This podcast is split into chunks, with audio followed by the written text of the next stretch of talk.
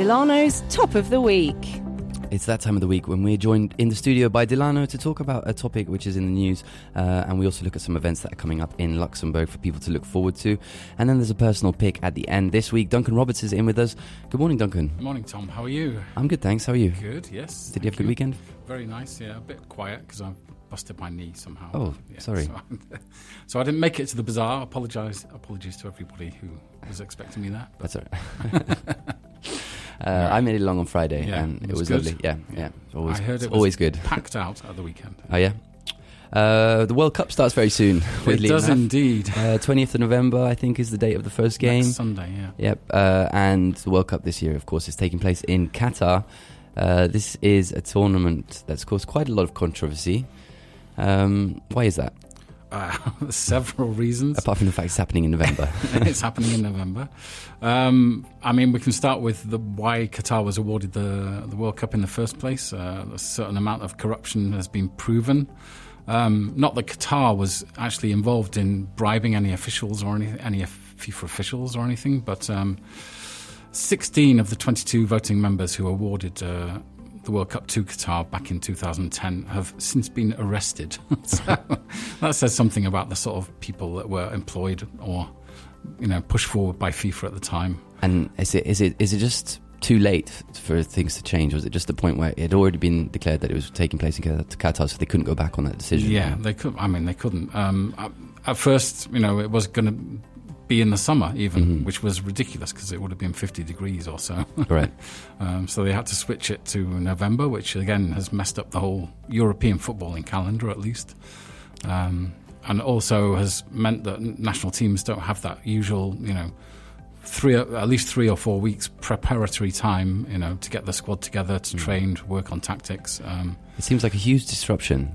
You know, for the sake of having the World Cup in, in Qatar, so Yeah. much, so much has been kind of you know moved around for this to happen. yeah, And it's, there's it's ridiculous. So Um, much money been put into it. Yeah, I mean, you can you can point the finger at several people. I mean, Sepp Blatter, who was the president of FIFA at the time, and uh, Michel Platini, who was the head of uh, UEFA at the time, who really pushed for this. Um, uh, the French president at the time, Nicolas Sarkozy, actually really pushed for it as well. So I think a lot of the blame come, can be laid at his door.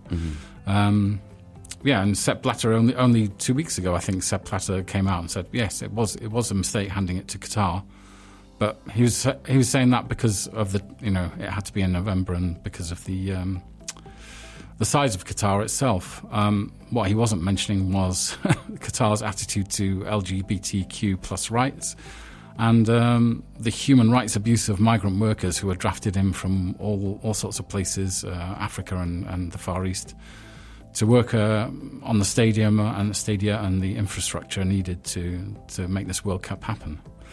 Um, those that abuse has been well documented in various films and, and the media. Um, we've had people like Amnesty and Fair Trade have come out and spoken against uh, their, the, the conditions that you know these migrant workers have been kept in. I mean, that, that they arrive in Qatar. A lot of them had their passports taken away, so they couldn't leave. They were sort of basically made to work for one company um, and no other company. You know, they couldn't find work anywhere else um, without the, that company giving the okay. Um, yeah, it's, it's really they were you know they were working ten well twelve hour days. You know, quite often six or seven days a week. I believe that some people lost their lives during. the Yeah, I mean, a lot of those people. tournaments. There's been a lot of deaths uh, on the building sites and other injuries. Uh, Mhm. th- thousands have been injured. Um, the deaths, I'm not. I can't remember how many, but they're, they're in the tens. You know, Mm. maybe maybe under fifty, but still, any human life that's lost just to build a tournament. Yeah, um, Gianni Infantino, the FIFA president, says let's just focus on the football now. But you can't really with all of those details. No, and, you know, I all mean, of that going on. This is this is the problem. He's saying, you know, critics of the World Cup are handing out moral lessons to the rest of the world. Well, I don't think that's true. And we just we just had last week the the Danish team wanted to wear uh, training tops that said "human rights for all." Mm. And FIFA has said no, that's that's against the rules. You can't have you Really? can't have slogans like that. I mean, who can who can argue against human rights for all? That's just ridiculous. So, Uh, so, uh, so teams and footballers are, are being forbidden from um, from uh, showing any form of criticism. Is that is that what's happening? Any form, any form of political slogan is is banned by the football authorities. I mean, national authorities as well. I mean, Mhm. we we know that. But um, I mean, the England captain Harry Kane and other captains of about of, from about fifteen national teams have said they're going to wear uh, rainbow armbands as their captain's armband. But again, you know, FIFA has said, well, you can do it, but we'll fine you. We're going to fine the, the national associations if they do that, because you know, a lot there there are a lot of um, LGBTQ football fans who just said, well, you know, I want to support my team. I, I'd love to go to Qatar, but I just can't because I, you know, I risk Wouldn't being feel safe. wouldn't feel safe, risk being imprisoned or beaten up for, for you know holding hands with somebody of the same sex in public or whatever. You know, Mm. Uh, it's dreadful. Um, yeah. Quite a considerable amount of, of people are actually calling for a boycott of the tournament, aren't they? Yeah, I mean, yeah. What do you do? You, you know, here in Luxembourg, you know, when the tournament is in the, in the summer, we have various places that uh, have outdoor screenings, um, including this very location, Rotonde. They would usually have outdoor screenings with uh, witty commentary in French by a certain Gabriel Boissante and his mates. Um, but they, um, they came out, Rotonde came out uh, three weeks ago, I think. Steph Myers, the head of Rotonde, and said, We are not going to show, be showing this because of the human rights abuses. Uh, the Ville de Luxembourg has also said it's not doing outdoor screenings. I mean, given the energy crisis and so on, you know, having to erect a giant screen and screen the football and maybe provide heating or some sort of, you know, heating outside is also playing a part. But yeah, I mean, but there are other bars and, and venues that will be screening it. Um, I'm personally, I'm ambivalent as well. Should I watch it or should I not? Um, I'm going to get caught up in the tournament. I know. Um, somebody on a social media platform the other week suggested, well, why don't whoever is going to watch it, why don't you before the tournament say for every match I watch, I'll I'll put aside 10, 10 euros or ten dollars or whatever. Mhm. At the end of the tournament, I'll work out how much that is and donate it to uh, yeah, you know a human rights uh, association or charity, which I think is a you know could be a good compromise for some people. I mean, you know what what can we say? Yeah. FIFA's budget for the whole tournament is 1.69 million dollars. Um, but FIFA's revenue on an average year is 4.6 billion dollars. Okay, did you say the, the, So- the, the budget for the tournament is 1.69 million? yeah. All right. That's No, sorry. No, me. no. 1.69 billion. Right. Yeah. Okay. Yeah. that, that's, Yeah, that sounds about right. Yeah. Yeah. So, yeah. Um, amazing Yeah. amount this- of money involved. Mhm. Um, and advertising as well. I mean, advertising revenues um, last year, um, sorry, four years ago at the, uh, the Russian World Cup, there was 2.4 billion dollars was spent on advertising for that World Cup, Wow. and they reckon there's going to be more viewers in for Qatar. Despite the Um, despite calls yeah, for boycott. I mean, also you've got to remember that it's also, I mean, for a lot of the world, it's happening in winter for Mhm. Europe and so on. Yeah. So people do tend to stay indoors or go indoors. You Yeah. know, in the summer maybe they'll be doing other outdoor activities rather than watching the World Cup. But I think What about for those fans that are traveling to Qatar to um, to watch the tournament? Uh, what's the experience going to be like for them? um, it's weird, isn't it? Um, I, I've heard that the Qatar organisers have, have actually paid some fans to go to the tournament. Really? They've paid for their flights and, and accommodation and all their tickets. As Wow. long as they post positive things on social media Oh, about the tournament, Really? yeah. Wow. and you know some fans from from the Netherlands I know and others other countries have taken them up on this. Um, for the average fan, I think I think I mean Qatar and FIFA cannot afford to have any anything happen to, to the fans out there. Mhm. Um, if any fans are arrested for any sort of you know mild behaviour that we would deem normal here in Europe, um, yeah, then then I think they're in trouble. Um, of course, you know, it, this might be the first World Cup where there's no actual hooliganism, because I think even the even the most hardcore hooligans are going to be scared of a Qatari prison. but, But, we'll uh, see. Also, um, I guess drinking is usually quite a big part of going to a football tournament. It but, is, but yeah. drinking in public isn't actually allowed in Qatar, no, is it? it's not. Um, so I think I'm not. I'm not. in- I'm. I'm afraid I'm not even sure if there is alcohol allowed in the stadia. Right. I think it might be. Um, certainly, some alcohol sponsors were involved in, in the World Cups in the past.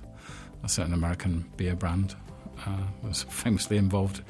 I remember going to Germany, in fact, and you know everybody's saying, "Oh, great, it's in Germany. We'll have decent beer for a change." But no, in the in the stadium itself, all you could buy was Budweiser. All right.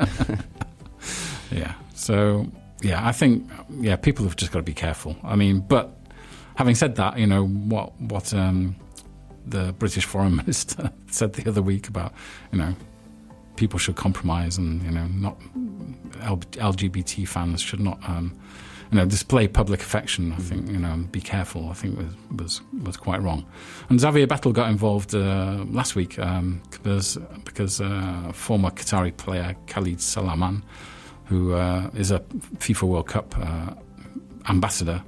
You know, he described homosexuality as mental damage and said, you know, the fans can come over here, but they shouldn't, you know, display public affection. And and Xavier Bettel replied, you know, he said football should unite people and not divide them. So I think that's the that's a good message to to drive home during this World Cup. Yeah. Well, it's a tournament that has, you know, it's completely surrounded by controversy and um, and talking points. It'll be interesting to see how it pans out. It will. And from a footballing perspective as well, we, I mean, who knows? I think there's there's at least four or five teams who, who stand a chance of winning this year. Who's looking good ahead of the tournament then? Who, do you Um, think, who would you say is kind of? Uh, says no, no real favourite this year. I don't But- think there is a real favourite. I Mm. mean, France, you know, have got a great team. They won the last World Cup, but they didn't perform that well at Euros. Um, Italy aren't even there. The European champions aren't even there. England have got, you know, a fairly good team um, who have performed well in the last two big tournaments. Argentina and Brazil, you can never rule out. Mm. Um, Germany, you can never rule out.